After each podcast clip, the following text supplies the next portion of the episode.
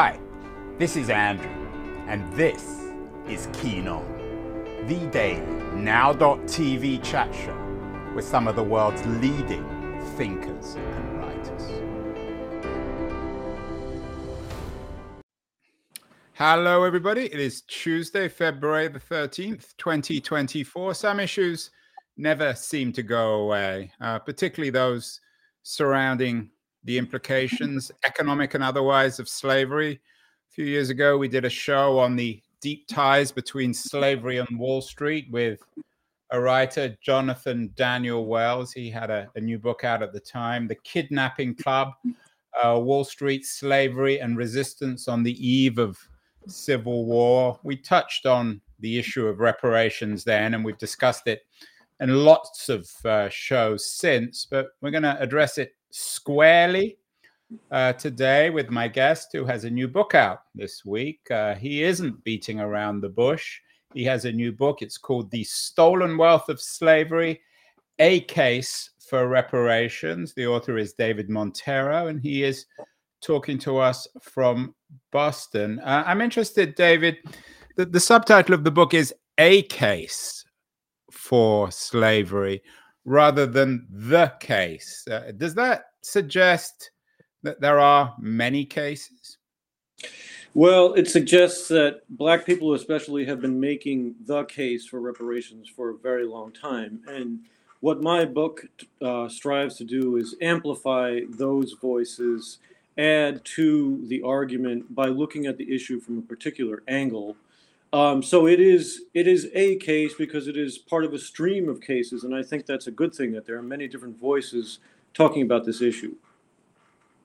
As I suggested, um, we did the show. I'm sure you're familiar with uh, Jonathan Daniel Wells and his book about the ties between slavery and Wall Street during and before the Civil War your argument is also a financial argument. It's about what you call the stolen wealth of slavery and these intimate associations between 19th, 18th, and 19th century American bankers and the slave industry. Is that fair?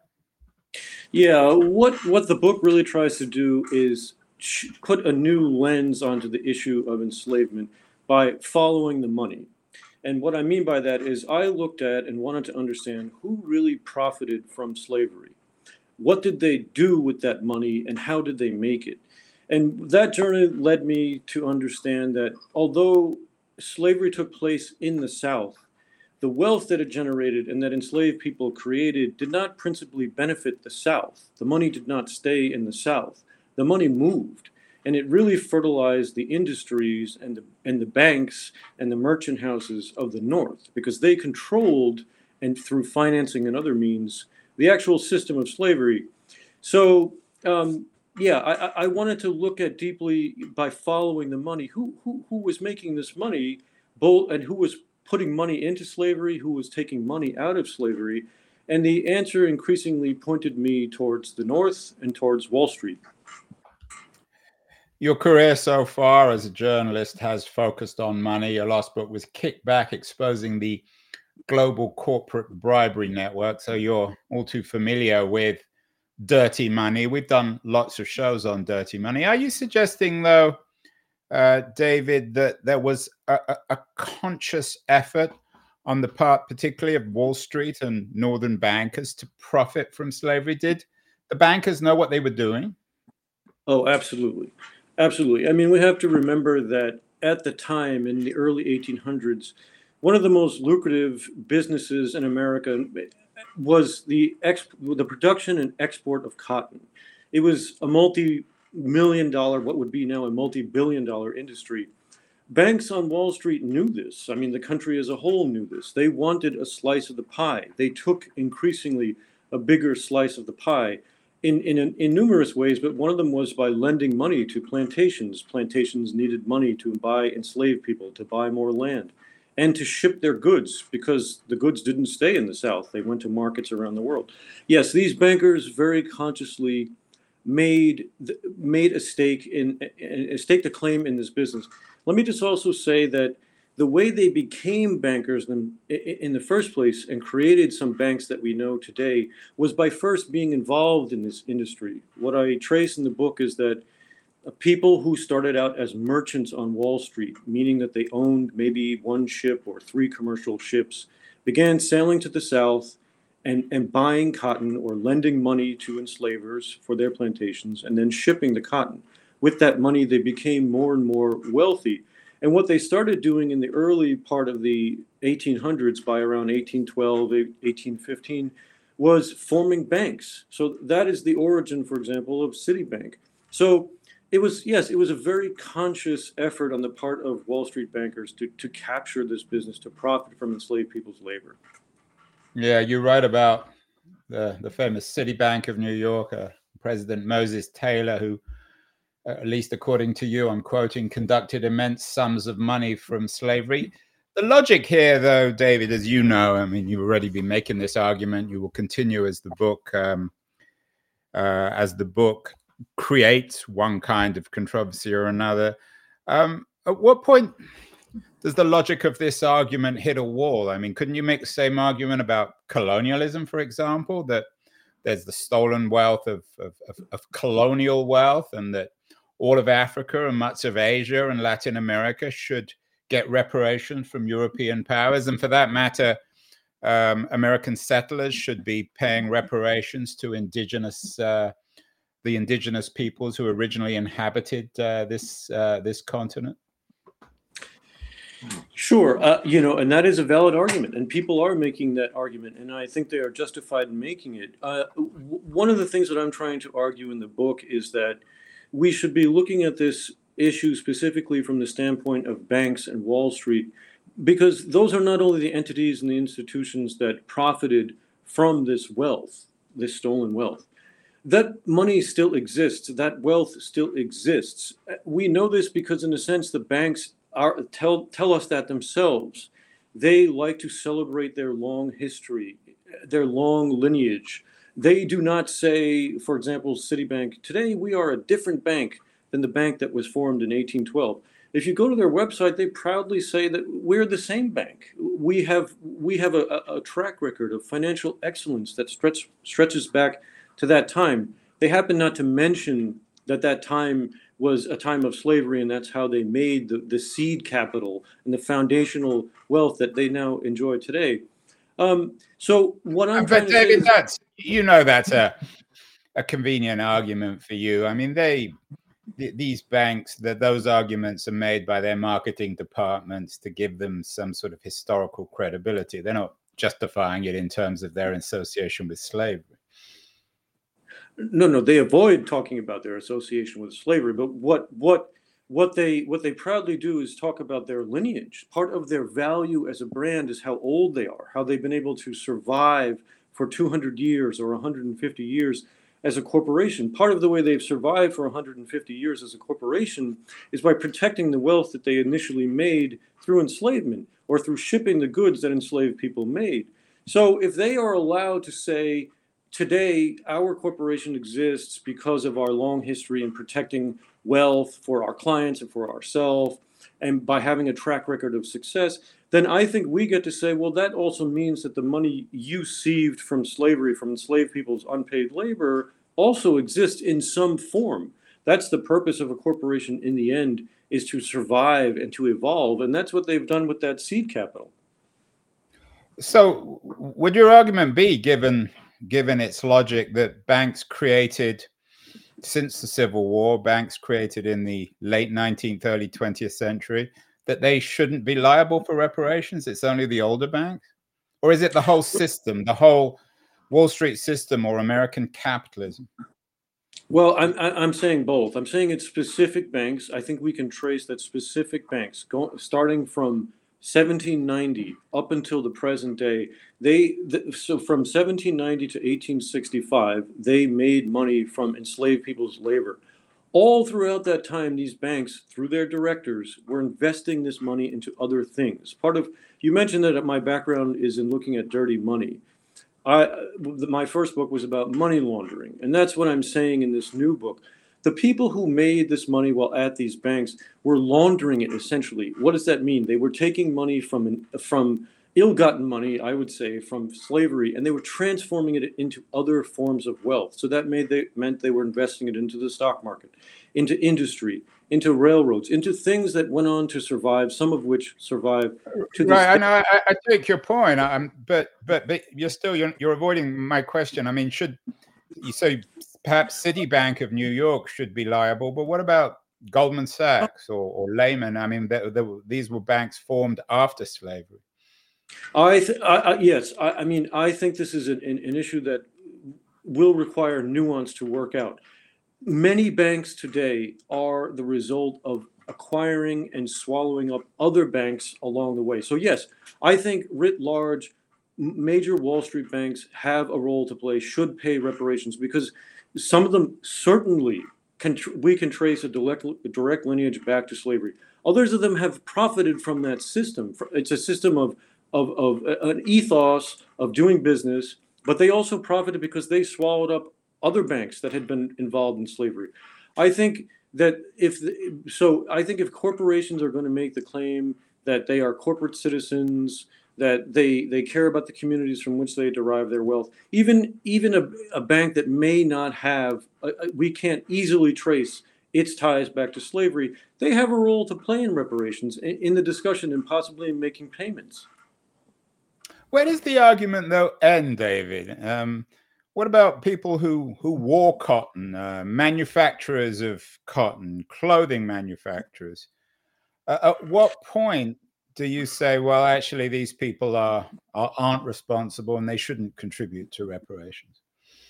Well, I think one of the ways that I look at this is again, the, can we trace that the wealth survives? So that's why I'm specifically talking about banks and certain corporations. But you're talking about manufacturing companies, textiles. If some of those corporations existed in the 19th century and still exist today, then yes, I think that they do, their business would not exist. Their wealth and their evolution to today would not have happened were it not for the unpaid labor of slave of enslaved people. So th- yes, they have, I think, a moral obligation to pay reparations. No, we cannot trace every person who bought a cotton shirt. I, uh, you know, I think that the the the the argument around reparations is people try like to bog it down in these logistical challenges that make it seem so impossible to to achieve this. There there is a way I think to look at this through nuance and say, you know, we even if we can't trace every single person responsible, there, there are industries that have a role to play. There's a way to make meaningful repair. Is there an international dimension here? If, if some of these American banks should pay reparations, what about British banks? What about financiers overseas? Well, absolutely. And the interesting thing, I'm glad you raised the question, is the interesting thing is in the UK, banks, unlike in the United States, are starting to talk about and recognize their their foundational role in enslavement. The Bank of England, for example, Lloyd's of London, a, a huge financial institution, they have finally started to look at their history and say that the British financial construct came to be because of, of enslavement. Our profits came to be because of enslavement. They have started talking about this. They have started outlining systems of repair. Um, we've just seen recently in Brazil that prosecutors are now charging the Bank of Brazil, the second largest financial institution in Latin America, with receiving its foundation from enslavement and therefore needing to pay reparations. There absolutely is a global dimension to this issue. And in fact, the US is very far behind. The, the, the, corporate voice in this issue in the US is very far behind other places in the world. What about the Southern dimension? I know you argue that the South has successfully in some ways created an argument about its impoverishment after the, the civil war. Is there is it more than just reparations of, of northern banks and the economic system? What about the responsibility of the entire south which of course was the the place where uh, slavery was practiced Yeah, I'm not saying that it is only the obligation of Wall Street or Boston banks. I'm I'm arguing that because they're often left out of the conversation. So much of our of the focus around enslavement, its history, and the issue of reparations, uh, I think falls in the South. Yes, Southern banks did they did profit as well from enslavement. They were they were you know at, at the front line and the frontier of, of, of expanding plantations they do have a role to play. I'm just arguing that I act, if you look at if you follow the money, I think northern banks, specifically on Wall Street, but also in Boston and Philadelphia, made a larger slice of the profits than southern banks did. But yes, there are southern industries, there are southern families, there are southern corporations, there are southern banks. The the, the issue of reparations is an issue that is going to require a broad swath of society, including the federal government, state and city officials, corporations, institutions, families, committing to repairing this damage specifically through cash payments or other forms of investment. It's north and it's south. I do want to get to the details after the break because I think most people will be thinking, well, it, maybe there's some argument in theory, but what about the practice? Um, when it comes to the stolen wealth of slavery, what about the stolen wealth of the failure of Reconstruction, for example, in the late 19th century, and of Jim Crow? At what point do, do, does everything become liable, at least in, in your method of argument, for a case for reparations? Well, it's it's it's a connected history, right? Yes, the the the, the flow from the Civil War Abraham Lincoln's assassination, Andrew Johnson becomes president. Andrew Johnson reneges on so many things he said he was going to do to hold Confederates and the South responsible, reneged on 40 acres and a mule. And then we, you know, as a result, there's a sweep of history that leads to segregation, Jim Crow. Yes, what what what black people have been arguing understandably for a long time is that reparations deal with partially the history of enslavement, but there's a connection in, in this, this the discriminator, discriminatory policies, practices, and structures that were put in place in that time that led to Jim Crow, that led to discrimination, that led to banks, even as you know, recently as the early 2000s in 2008 during the banking crisis, discriminating discriminating against black people. It's it's a continuing dynamic of history. It's a continuum.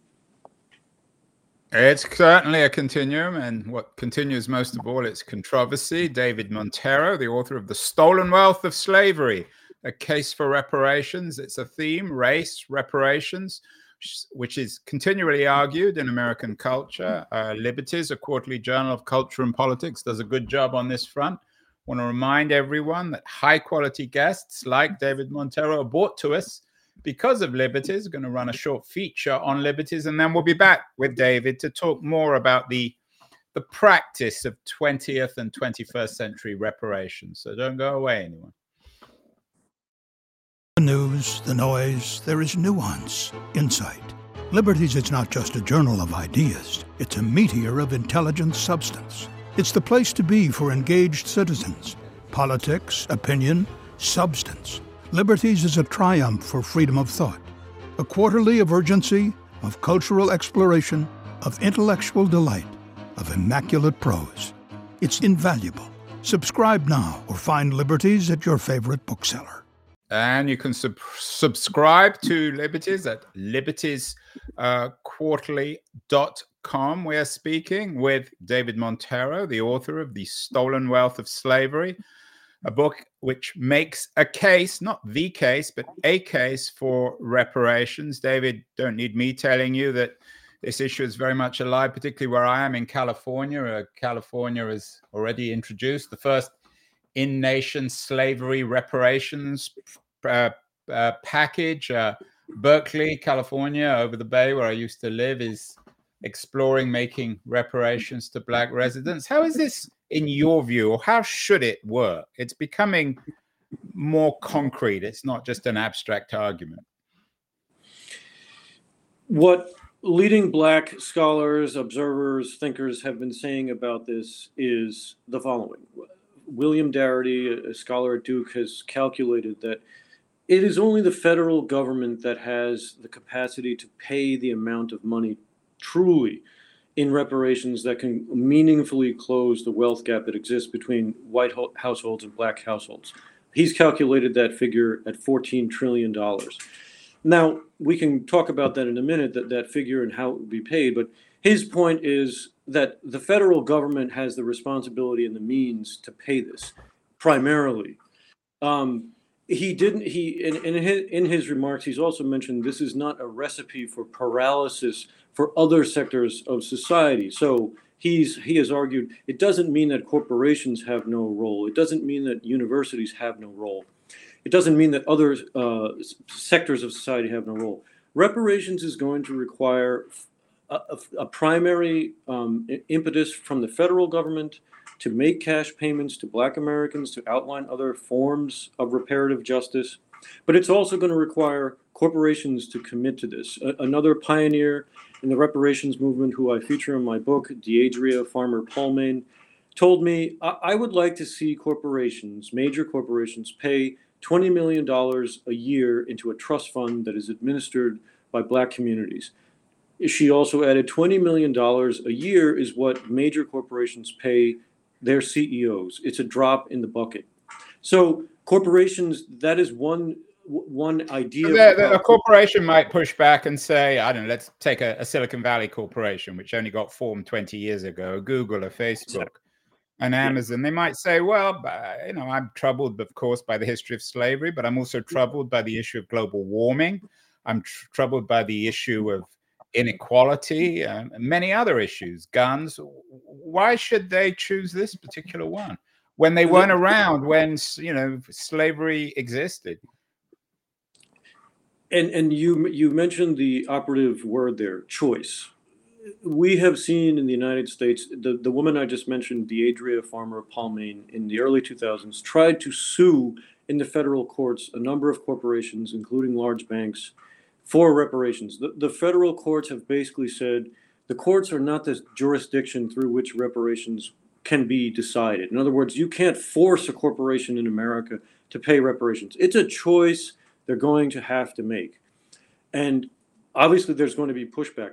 A lot of corporations I think with pressure would should and would choose to do this. A Silicon Valley company that formed 3 years ago yeah, I think that people again can be nuanced and can be reasonable and say this is a corporation that really is not. Uh, some- uh, David, you know, people uh, certainly mostly aren't particularly reasonable, and they're certainly not reasonable on this issue. You talked about black and white households. I mean, the, you've heard this argument a million times, but what about the argument? Why should whites who came to America after slavery, why should they be liable? And what about the many black Americans who who came to America after slavery. You're you're conflating black and white inequality and the consequences of slavery. They may be connected, but they are also. But you're saying you're saying white households that came after came to the United States after slavery shouldn't be liable. What does that mean? Be liable? Who's going to hold them liable? How are they going to be well, liable? Why should their argument might be that why should their tax money be paid to why should their wealth be redirected to black Americans when they weren't even in the country during the slave period? Because we all, as American citizens, have decided to, to participate in the glory of citizenship in America, and there's also a burden of citizenship.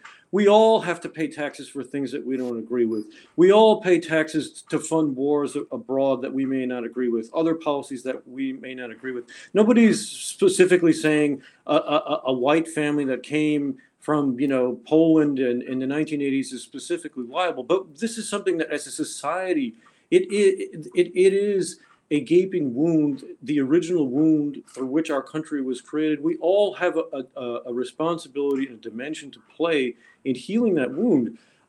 I, I think saying that these families are unjustly going to be liable again, this is the way this argument gets twisted.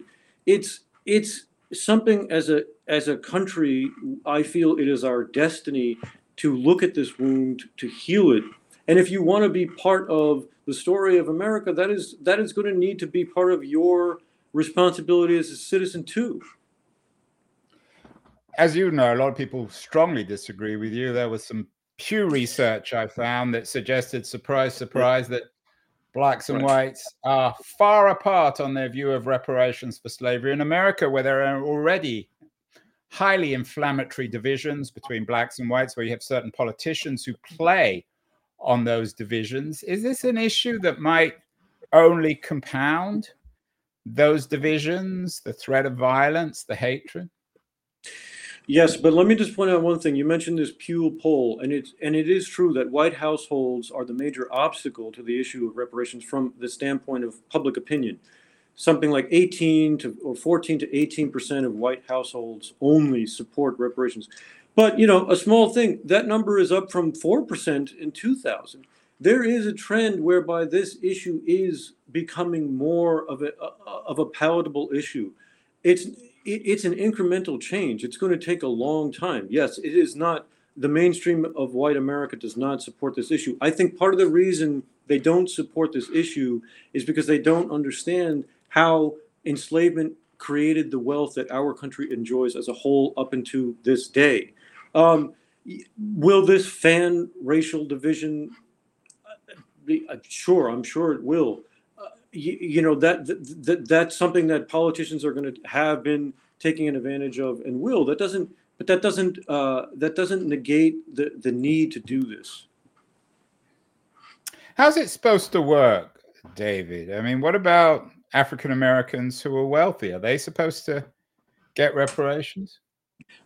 Yes, yes. I think any black family that can trace its ancestry to formerly enslaved people yes, they deserve reparations. It's because it's not the the issue is not just about closing the wealth gap. That is one thing. It's also about recognizing the systemic abuse of black people for centuries in America. You cannot put a price tag on that trauma, on that pain.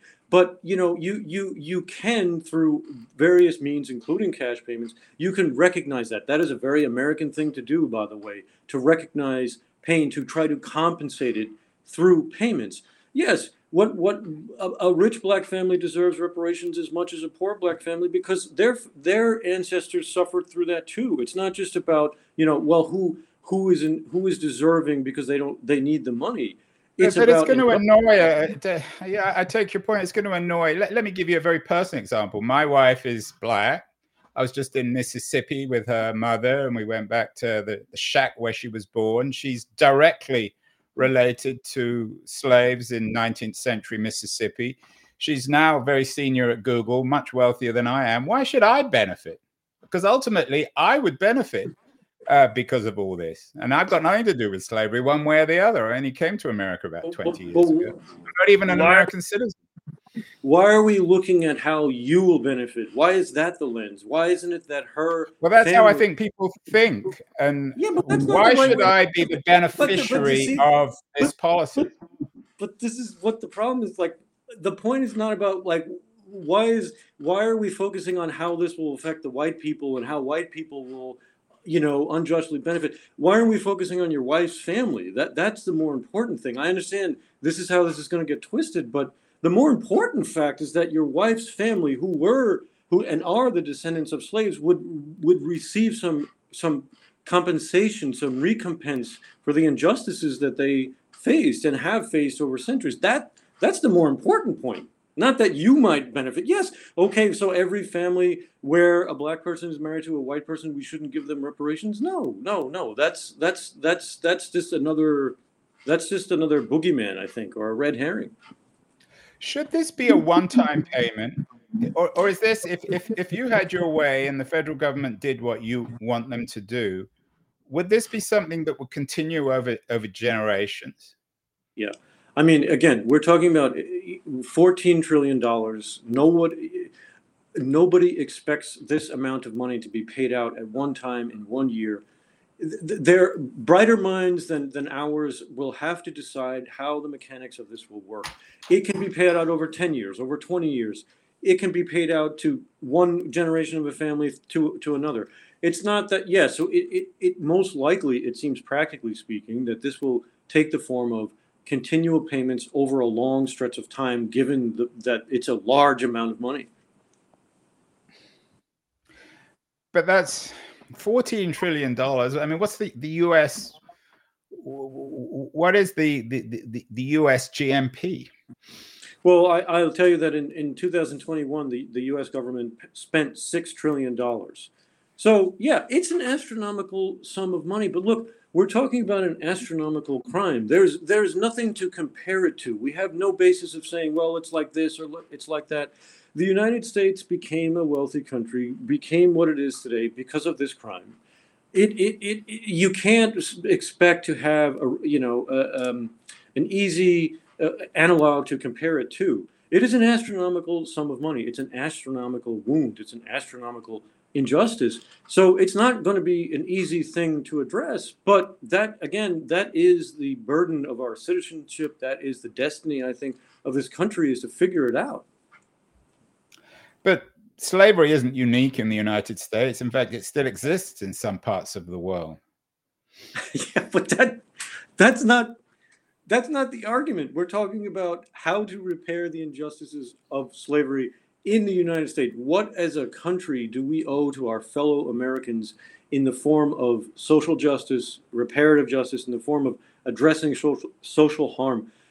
We're not talking about slavery in a different country. We're talking about slavery that happened here, concretely happened here, concretely enriched this country, made it what it is today through wealth. So yes, it is terribly unfortunate that slavery takes place, a modern form of it around the world. That is an issue that people are talking about and will talk about, but that's that's that's separate from the issue of reparations that we're talking about now. If um, David, if black and white households, if their wealth was equivalent, if there was no difference between the wealth and black of blacks and whites today in America, would you still be making the same argument? No, I think I think that well, it would depend because again, this is not just a monetary issue. The point of reparations, a big part of it, close the, the, the wealth gap between white households, black households. How we as a country though address the issue of the injustice is also a big part of this. It can't be that a corporation pays, and the corporations, by the way, have done this in the past, $5 million and says, you know, we made some scholarships for black Americans we're done with this, or we as a country say, well, you know, we earmarked uh, $12 billion to 250 black families. We're done with this issue. No, no more said. There has to be a, a meaningful way that we as a society recognize this this history and, and repair this damage. We as a society haven't even agreed on certain facts about this history, about how consequential it was, about how much wealth it created. Finally, what, what about? I, I, brought up global warming before. The bill you say is 14 trillion. I'm guessing that the bill for global warming is higher than 14 trillion. Does this make the argument also that oil companies, for example, or any kind of fossil fuel company, should be liable for the damage to the earth? Well, I mean, something that I argue in my book is that the, the, the, roots of our environmental crisis, the destruction of the natural environment, the, the, the impunity with which corporations and industry did that, it starts from enslavement. The, the, the, the broad hundreds of thousands of acres of plantation land that were created in the South and uh, as labor camps, they were controlled by individuals, but also corporations that destroyed thousands of acres of trees and that's where our environmental plight in the United States starts from. Yes, I think that that large uh, oil companies, large energy companies ha- that have can, that whose whose roots are in that history, they do have a role to play in this too.